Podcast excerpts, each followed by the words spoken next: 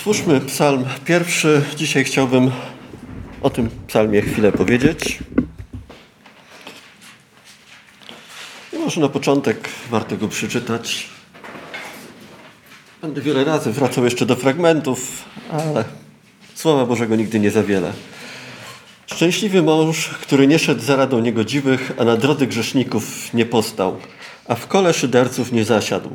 Lecz w nauce Bożej ma upodobanie i zakon jego bada dzień i noc. I będzie jak drzewo zasadzane nad strumieniami wód, które owoc wydaje w swoim czasie, którego liść nie więdnie, a wszystko, co czyni się powiedzie. Nie tak niegodziwi, bo są jak plewa, którą rozwieje wiatr. Przetoż nie ostoją się na sądzie, przetoż nie ostoją się niegodziwi na sądzie, ani grzesznicy w gronie sprawiedliwych. Albowiem świadom Bóg drogi sprawiedliwych, a ślad niegodziwych zaginie. To było z XVIII-wiecznego przekładu Izaaka Cylkowa. Czasami warto czytać różne tłumaczenia. Bóg nam może różne rzeczy powiedzieć. Co ciekawe, że psalm nie zaczyna się, czy ta księga nie zaczyna się od hymnu, pochwa hymnu pochwalnego dla Boga, od uwielbienia, zachęty dla śpiewania na chwałę, ale od bardzo prostych słów skierowanych do człowieka. Najwyraźniej Bóg ustami psalmisty chciał nam przekazać coś ważnego. Przesłanie jest proste. Nie grzesz, poświęć swój czas na słowo, na Boga, a będziesz jak owocujące drzewo. A grzesznicy, oni są jak plewa, którą wiatr rozwiewa. Tak w innych tłumaczeniach można przeczytać. I podsumowanie tego psalmu, Bóg widzi wszystko. Psalmy to z hebrajskiego pieśni pochwalne albo pieśni chwał. Septuaginta tłumaczy to jako, czy tłumaczenie tego słowa z greckiego to jest jak szarpanie albo uderzanie struny, ukłon dla gitarzysty. I w większości psalmów, w 116 psalmach widzimy, kto jest autorem. Są tytuły, w jakim celu były te psalmy, jak je, jak je wykonywać. W psalmie pierwszym akurat nie ma czegoś takiego, ale król Dawid był autorem większości z psalmów. Części z nich to synowie napisali czy spisali synowie Koracha, Asaf, Salomon, Mojżesz. I też Księga Psalmów jest największą księgą w Biblii i najczęściej cytowaną w Nowym Testamencie. Kto jest autorem pierwszego psalmu? Nie mamy informacji w Biblii. Łukasz w dziejach apostolskich pisze, że autorem psalmu drugiego jest Dawid. Cytuję słowa Dawida z psalmu drugiego, znaczy mówi, że to jest Dawid, Dawid powiedział, dlaczego burzą się narody, a knują, ludzie knują próżne rzeczy. Według Talmudu psalm pierwszy i drugi jest jednym psalmem, więc przypuszczalnie autorem tego psalmu, pierwszego psalmu jest Dawid. Ale nie wiadomo. Też nie wiadomo, dlaczego to jest akurat pierwszy psalm. Czy Dawid tak umieścił, czy Ezdrasz, kiedy zbierał tą księgę kilkaset lat później. Załóżmy, że Dawid, albo będę mówił Dawid, albo psalmista. Dawid kojarzy nam się z wojownikiem, z kimś, kto odważnym żołnierzem, który zabił Goliata, ewentualnie z muzykiem, albo z pasterzem owiec, albo królem, który doprowadził Izrael do świetności, albo z prorokiem, którego Jezus cytował, albo z tym, który zgrzeszył z Betrzebą. Ale tutaj widzimy Dawida, który, Dawida, który przedstawia bardzo głęboką mądrość Bożą. Studiuj Pismo, rozważaj Pismo, nie rozstawiaj się z nim, a będziesz błogosławiony. Dawid nie mówi, że przez głośne śpiewanie, przez jakieś duchowe przeżycia to przychodzi, przez wielogodzinne modlitwy. Nie, pisze prosto. Poznanie Boga jest najlepsze przez Pismo. Psalmy były spisywane przez 900 lat. To psalm Mojżesza to jest około 1400 rok 1400 przed Jezusem. Ostatnie psalmy po powrocie z niewoli to jest około 500 roku przed Chrystusem. To jest 900 lat historii Żydów. A my mówimy, że pieśni, które mamy w śpiewniku pielgrzyma są stare, bo mają 200 lat, czy tam 100 lat. Żydzi śpiewali pieśni, które miały półtora tysiąca lat i tak dalej. No oczywiście to było natchnione Słowo Boże, a nasze to jest tylko Słowo ludzkie. I psalmy Pomimo tego, że to są pieśni na chwałę Boga, są zaliczane do ksiąg mądrościowych. Oprócz psalmów to jest Księga Hioba, Księga Przysłów, pieśnia, pieśniami, Księga Kaznodziei Salomona. księgi mądrościowe mają taki przekaz prosty, jasny. Oczywiście są trudne rzeczy do zrozumienia, ale generalnie one są napisane, żeby prości ludzie albo głupi synowie ludzcy, taki jak ja, mogli to zrozumieć.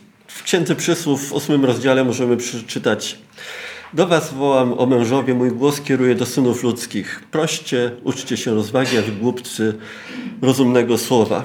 Przyjmujcie moje pouczenia zamiast srebra i wiedzę zamiast raczej niż wyborne złoto. Lepsza bowiem jest mądrość niż perły i żadna rzecz, której pragniesz, nie dorówna jej. Proste, proste. Psalm pierwszy też w swojej treści jest prosty. Dawid albo Duch Święty właśnie przez Dawida postanowił po prostu pokazać ludziom, jak żyć. Psalm zaczyna się od słów błogosławiony człowiek, który nie idzie za radą niegodziwych, nie stoi na drodze grzeszników, nie zasiada w gronie szyderców. Szedł, stanął, usiadł i szczęśliwy pogrążył się w swoim grzechu. Proste przesłanie.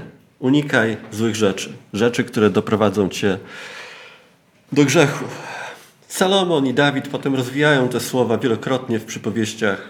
Salomon mówi, jeśli grzesznicy namawiają się, nie, nie pozwalaj, nie idź za nimi, nie wyruszaj z nimi w drogę, powstrzymuj się od ścieżki niegodziwych.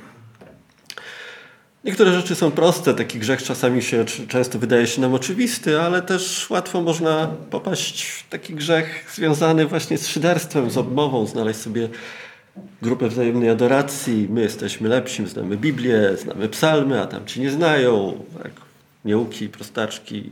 My wierzymy w coś, tam ci nie wierzą, my głosujemy za tymi, tam ci są głupi, bo nie widzą tego, co my widzimy.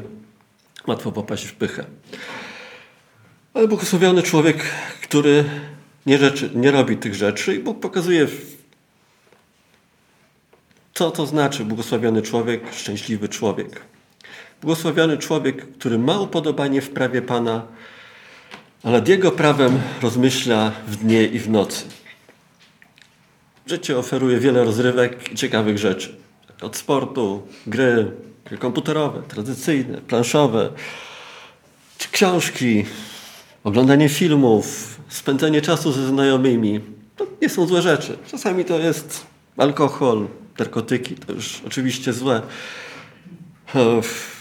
przez które można stracić kontrolę nawet życie. Ale wiele z tych rzeczy to nie są złe z definicji rzeczy, ale mogą sprawić, że nasza wiara osłabnie, że nie będziemy czytać Słowa Bożego, nie zobaczymy pewnych rzeczy, które Bóg chce, żebyśmy znali. Będziemy mieli wątpliwości, nie będziemy wiedzieli, jak sobie poradzić z problemami. Więc dobrze jest wiedzieć, co Bóg myśli o życiu, o rzeczach. A tego się inaczej nie pozna, jak przez studiowanie Słowa. Więc dobre, właściwe i wskazane jest spędzać czas ze Słowem Bożym, rozmyślać nad nim, napełniać swoją głowę, bo wtedy też nie ma czasu na głupoty, na zapychacze czasu, takie rzeczy. Oczywiście dobrze jest wiedzieć, co się dzieje w świecie. Nie jesteśmy sektą, nie mamy guru, który nam tłumaczy co i jak, dzięki Bogu. Ale teraz w czasie internetu możemy spędzić wiele godzin czytając o wszystkim, a nie o Słowie Bożym, nie czytając Słowa Bożego. Więc dobrze jest pamiętać to, co Dawid zachęca. Każdy zna sprawę upadku Dawida. Możemy o tym przeczytać. Dawid powinien w tym czasie, to był czas, kiedy wojsko wychodziło, królowie wychodzili walczyć. Dawid został w swoim pałacu, nie rozważał pisma, nie czytał Biblii. Przyszły na niego złe rzeczy. Czy Dawid nie wiedział, czy Dawid potem nabrał tej mądrości i w psalmie napisał, że to jest błogosławione i lepsze? W sumie Dawid znał słowo, Dawid wiedział, co napisał Mojżesz. Możemy otworzyć Księgę Powtórzonego Prawa, 17 rozdział, 14 werset. Od 14 wersetu. Mojżesz pisze coś takiego. Gdy wejdziesz do ziemi, do ziemi, którą daje ci Pan, Twój Bóg, gdy posiądziesz ją i zamieszkasz w niej i powiesz, ustanowię sobie króla, tak jak wszystkie narody, może już pisze inne słowa, co nie należy robić, ale w 18 werset się mówi A gdy już zasiądziesz na królewskim tronie, napisz sobie w księdze odpis tego prawa od kapłanów lewitów i będziesz go miał przy sobie i będziesz go czytał po wszystkie dni swojego życia, abyś się nauczył bać Pana, swego Boga, by przestrzegał wszystkich słów i prawa oraz tych ustaw i aby je wykonywał. Król, aby je wykonywał. Aby jego serce nie wyniosło się ponad jego braci i żeby nie odstąpił od tego przykazania ani na prawo, ani na lewo, aby żył długo w swoim królestwie on i jego synowie pośród Izraela. I Bóg przez usta Mojżesza powiedział to, co, co Dawid powtarza też, ale Dawidowi nam też się zdarzają upadki. Może gdybyśmy mieli głowę zajętą Słowem Bożym, to byśmy nie upadli. Ale te słowa o tym, że nie należy się rozstawać ze Słowem Bożym, też Bóg powiedział do Jozłego. Księdze Jozłego w pierwszym rozdziale możemy przeczytać. Po śmierci Mojżesza, sługi Pana, powiedział Pan do, Jezu, do Jozłego, syna Nudna, sługi Mojżesza. Tylko wzmocnij się i bądź, bądź mężny, abyś pilnował wypełnienia wszystkiego według prawa, które nakazał Ci Mojżesz, mój sługa. Niech ta księga prawa nie oddala się od Twoich ust, ale rozmyślaj o niej we dnie i w nocy, abyś pilnował wypełnienia wszystkiego, co jest w niej napisane. I widzimy przez życie, przez życie Jozłego uchwałę Izraela, która wtedy się budowała. On wprowadził Izraela do ziemi obiecanej, on zwyciężał wrogów. To było błogosławieństwo, które przychodzi wraz z posłuszeństwem. Również Salomon dostał tę obietnicę, aby, czy te słowa od Boga, aby to prawo znał dobrze, aby nie odstępowało od niego. Synu mój, nie zapominaj mojego prawa. Niech Twoje serce strzeże moich przykazań. Ale wiemy, że Salomon porzucił Boga, porzucił prawo, upadł strasznie. Można się zastanawiać, po co jest w ogóle Księga Kaznodziei Salomona, jeżeli zaczyna się od słów marność nad marnościami, wszystko marność. Salomon poszedł za Molochem, składał dzieci w ofierze. Człowiek, który miał takie obietnice, najmądrzejszy wśród wszystkich ludzi. Porzucił słowo i tak skończył. Ale Księga Kaznodziei Salomona kończy się ostrzeżeniem. Jest po to, żebyśmy to widzieli. W dwunastym rozdziale tak się podsumowuje. Wysłuchaj podsumowania wszystkiego. Bój się Boga i przestrzegaj Jego przykazań, ponieważ to jest cały obowiązek człowieka. Bóg przywiedzie bowiem każdy uczynek na sąd, nawet rzecz utajoną, czy dobrą, czy złą. Wypełniaj całe słowo Pana. Jakub nas ostrzega. Bądźcie więc wykonawcami słowa, nie tylko słuchaczami, oszukującymi samych siebie. Jeśli ktoś jest słuchaczem słowa, a nie wykonawcą, podobnie jest do człowieka, który przygląda się w lustrze swojemu naturalnemu obliczu. Przyjrzał się sobie, odszedł i zapomniał, jaki był. Słowo jest nie tylko po to do czytania, abyśmy je czytali, ale żebyśmy je rozważali, zgłębiali w nie, nasycali się z nim. Dawid mówi o rozmyślaniu nad prawem. Mógł oczywiście mieć w głowie przykazania, efekty błogosławieństwa za przestrzeganie przekleństwa, za nieprzestrzeganie prawa, ale dzisiaj już słowo czytane dwa razy z Mateusza przeczytam. Jezus mówi, kiedy w drodze do Emaus szedł z uczniami, zaczął od Mojżesza i wszystkich proroków, wykładał im, co było w nim, o nim napisane we wszystkich pismach. Czyli Jezus jako jeszcze wcześniej, może w Mateuszu 5,17 mówi nie sądźcie, że przyszedłem znieść prawo albo proroków. Gdzie indziej jeszcze jest podział na prawo proroków i psalmy. Czyli prawo i Mojżesza to Jezus mówi, że to są księgi mojżeszowe, czyli nie tylko przykazania. Kiedy Paweł był w Rzymie, kiedy jeszcze miał możliwość spotykania się z, z, z Izraelczykami czy z Żydami, w dziejach jest napisane coś takiego. Wyznaczyli mu dzień i przyszło wielu do niego do kwatery. On od rana do wieczora przytaczał im świadectwa o Królestwie Bożym i przekazywał o Jezusie na podstawie prawa mojżeszowego i proroków. Czyli Jezus, trudno powiedzieć, co miał do dyspozycji, ale księgi mojżeszowe przypuszczalnie miał, może księgę Jozłego, księgę Hioba, może, może jeszcze coś e, miał spisane, ale i tak to prawo, czyli księgi mojżeszowe, pozwalały mu zobaczyć jakieś przesłanki, przynajmniej częściowo, niepełnie o łasce, o Jezusie, czy o, Mesji, o Zbawicielu, może nie o Jezusie, ale o Zbawicielu albo o zbawieniu z łaski.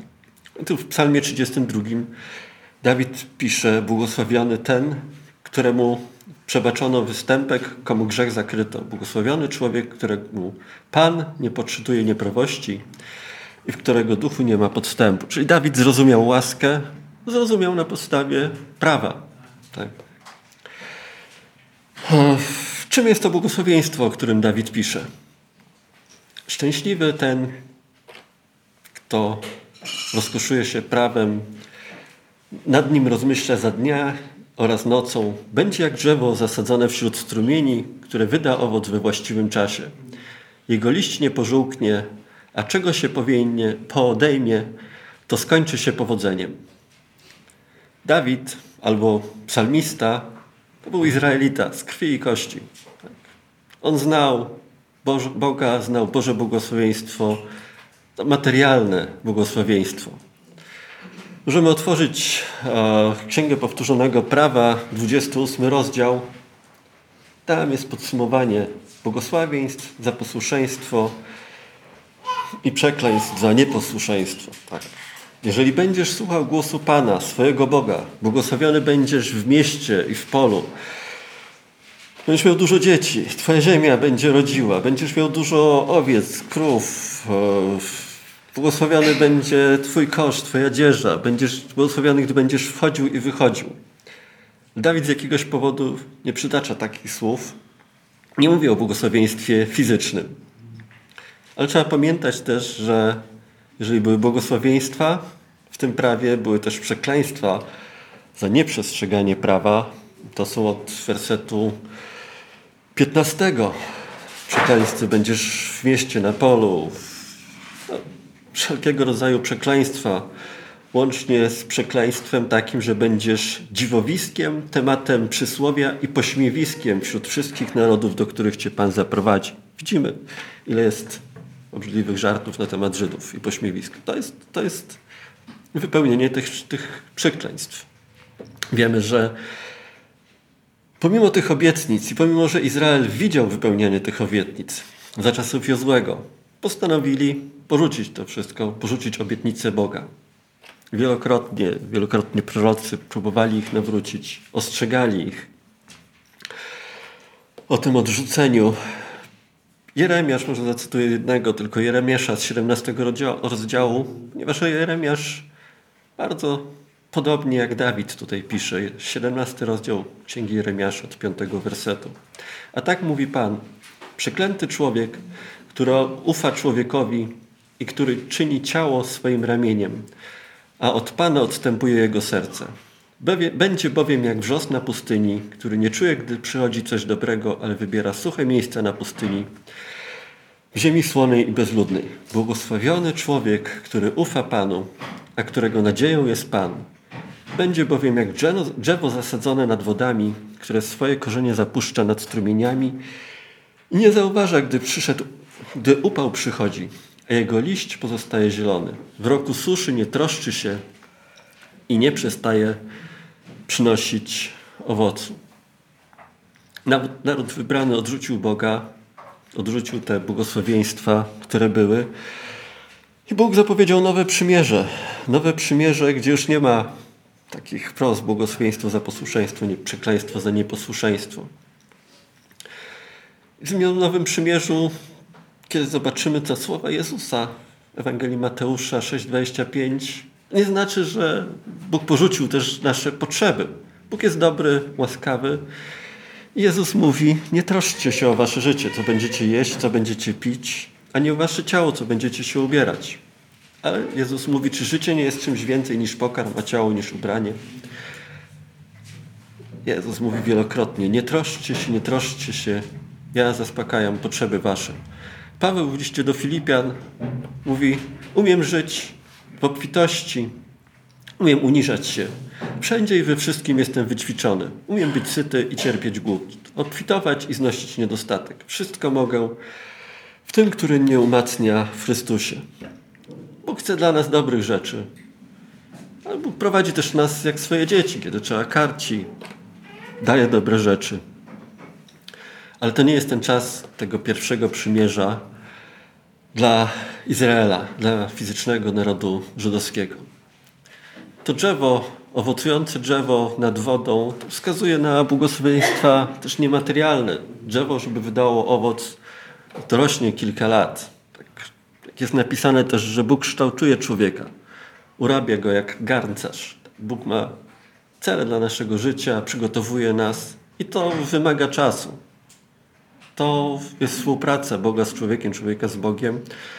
Przez poznanie Boga, Jego charakteru, przez poznanie Słowa, dopiero wtedy Bóg nas może efektywnie używać do tego, do czego nas powołuje. Ale Bóg daje wszystko, co jest potrzebne do naszego wzrostu. Do Ducha Świętego, kiedy narodziliśmy się na nowo, dał Słowo, Duch Święty, uzdalnia nas do zrozumienia tego Słowa. Kiedy otworzymy sobie Ewangelię Jana, 15 rozdział, właśnie to słowo Jezus mówi o, o czerpaniu z Niego, o bycie z Nim złączony. Jezus mówi, ja jestem prawdziwą winoroślą, a mój Ojciec jest winogrodnikiem. Każda winorość, która we mnie nie wydaje owocu odcina, każdą winorość, która we mnie nie wydaje owocu odcina, każdą, która wydaje owoc oczyszcza, aby wydała obfitszy owoc. Wy już jesteście czyści z powodu słów, które do was mówiłem. My jesteśmy czyści z powodu tego, że Jezus umarł za nasze grzechy i przez łaskę uwierzyliśmy w to. Ja jest, trwajcie we mnie, a ja w was. Jak latorość nie może wydać owocu sama z siebie, tak jeśli nie będzie trwała, tak winorośli, tak i wy, jeżeli nie będziecie trwać we mnie. Ja jestem winoroślą, a wy latoroślami. Kto trwa we mnie, ja w nim, ten wydaje obfity owoc, bo beze mnie nic uczynić nie możecie. Trwanie w Bogu, przynoszenie owoców, to trwanie w Słowie, poznawanie Jezusa przez to Słowo, poznawanie Boga. Później w liście do Galacjan Paweł mówi, że owocem ducha jest miłość, radość, pokój, cierpliwość, życzliwość, dobroć, wiara, łagodność, powściągliwość. To są dobre rzeczy, które przychodzą przez poznanie Boga, przez to, że mamy Ducha Świętego. Mamy w Nowym Przymierzu, to nie znaczy, że Bóg nas zostawił w Nowym Przymierzu, że jest Mu obojętne, jak żyjemy, czy cierpimy, czy nie cierpimy. Piotr pisze, jego moc, jakże Jego boska moc obdarzyła nas wszystkim, co jest potrzebne do życia i pobożności, przez poznanie tego, który nas powołał do chwały i cnoty. Przez to zostały nam dane bardzo wielkie i cenne obietnice, abyście przez nie stali się uczestnikami boskiej natury, uniknąwszy zepsucia, które wskutek porządliwości jest na świecie. Dawid miał kilka ksiąg, prawo, my mamy cały Nowy Testament dla naszej dyspozycji. Możemy korzystać z tego. Słowo nas zachęca do tego. Całe pismo jest natchnione, pożyteczne do nauki, do strofowania, do poprawiania, do wychowania w sprawiedliwości. Jak mówi Paweł w liście do, do, Mateusz, do Tymoteusza, w liście do Hebrajczyków jest napisane, jest żywe i skuteczne, ostrzejsze niż miecz obosieczny. Korzystajmy z tego, co Bóg nam dał. Psalmista też w tym krótkim psalmie pisze o przekleństwie, o porzuceniu Boga, porzuceniu Słowa Bożego. Widzieliśmy, jak to tragicznie było w życiu Dawida, w życiu Salomona. W wersetach 4, 4 i 5 psalmista pisze z bezbożnymi będzie inaczej. Ci będą jak plewa, którą wiatr rozwieje, dlatego bez, bezbożni przepadną na sądzie, podobnie jak grzesznicy w gronie ludzi prawych. Często wydaje nam się, że grzesznicy na świecie osiągają więcej niż my, którzy jesteśmy uczciwi, pewnych rzeczy nie zrobimy. Z definicji nie zrobimy, bo wiemy, że to grzech. Psalmista mówi o tym w psalmie 37. Widziałem niegodziwego, bardzo wielkiego, wyniosłego, rozpierającego jak, się, jak zielone drzewo laurowe. Lecz przeminął. I oto już go nie ma. Szukałem go, ale nie mogłem go znaleźć. Pamiętajmy, że deszcz Boży spada na dobrych i na złych, na prawych i na grzeszników. I to do Boga należy sąd i czas sądu, nie do nas. Ale, ale, jak liście do Hebrajczyków możemy przeczytać, jak jest postawiony ludziom raz umrzeć, a potem sąd. Tak Chrystus raz ofiarowany na zgładzenie grzechów wielu, drugi raz ukaże się bez grzechu tym, którzy go oczekują dla zbawienia. Jeżeli oddałeś życie Jezusowi, to nie czeka cię sąd na potępienie. Zdasz sprawę z wszystkiego, co zrobiłeś, z tym, co Jezus zrobił dla ciebie. To też jest pewien rodzaj sądu, ale nad naszymi dobrymi uczynkami. Ale jeżeli nie oddałeś życia Bogu, czeka cię sąd. Za każde złe słowo, za każdą złą rzecz, którą zrobiłeś i za to, co zrobiłeś z ofiarą Jezusa. I na tym sądzie nie będzie litości. Dlatego zachęcam każdego, jeżeli ma wątpliwości, żeby pojednał się z Bogiem, uwierzył, że Jezus umarł za niego. Tak jak Ewangelia Jana mówi, kto wierzy w Niego, nie będzie potępiony. Kto nie wierzy, jest już potępiony, bo nie uwierzył w imię jednorodzonego Syna Bożego. A potępienie na tym polega, że światłość przyszła na świat, lecz ludzie umiłowali ciemność bardziej niż światłość, bo ich uczynki były złe. Pan zna drogę sprawiedliwego, zna naszą drogę, pomimo że Duch Święty jest w nas, ale wydaje się czasami, że jest daleko. Ale jest, jest, zna, widzi. To są ostatnie słowa tego psalmu. Pan bowiem zna drogę sprawiedliwych, a droga niegodziwych zginie. Albo Pan strzeże poczynań sprawiedliwych. Posunięcia bezbożnych zakończą się przegraną. Otwórz, otwórzmy Psalm 139, który rozwija tą myśl i daje nam też nadzieję albo ukojenie dla naszych serc w trudnych chwilach, kiedy się zastanawiamy, czy Bóg widzi, co się dzieje, czy widzi, jakie trudności mamy w naszym życiu.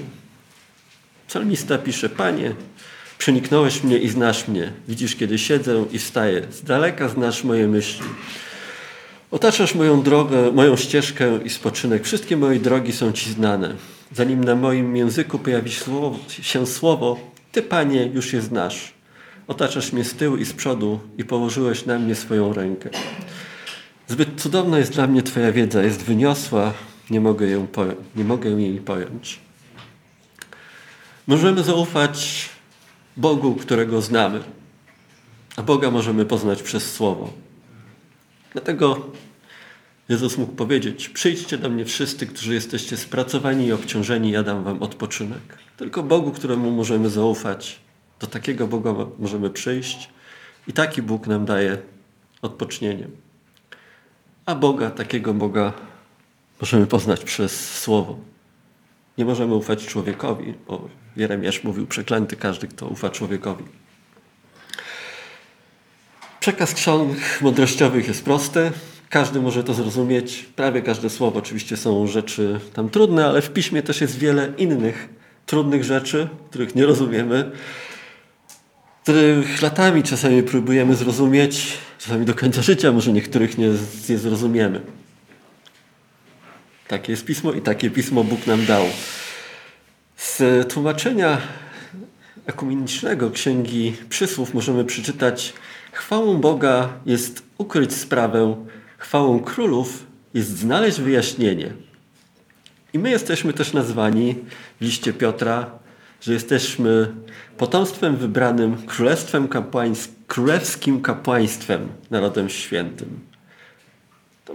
Dla nas należy, do nas rodu królewskiego, studiowanie tego ukrytego Słowa Bożego, zajmowanie tym naszego umysłu. Tak jak powiedział Izajasz, do prawa i do świadectwa. Czytajmy Słowo, rozważajmy Słowo, studiujmy Słowo, a wydajmy owoc we właściwym czasie. 三百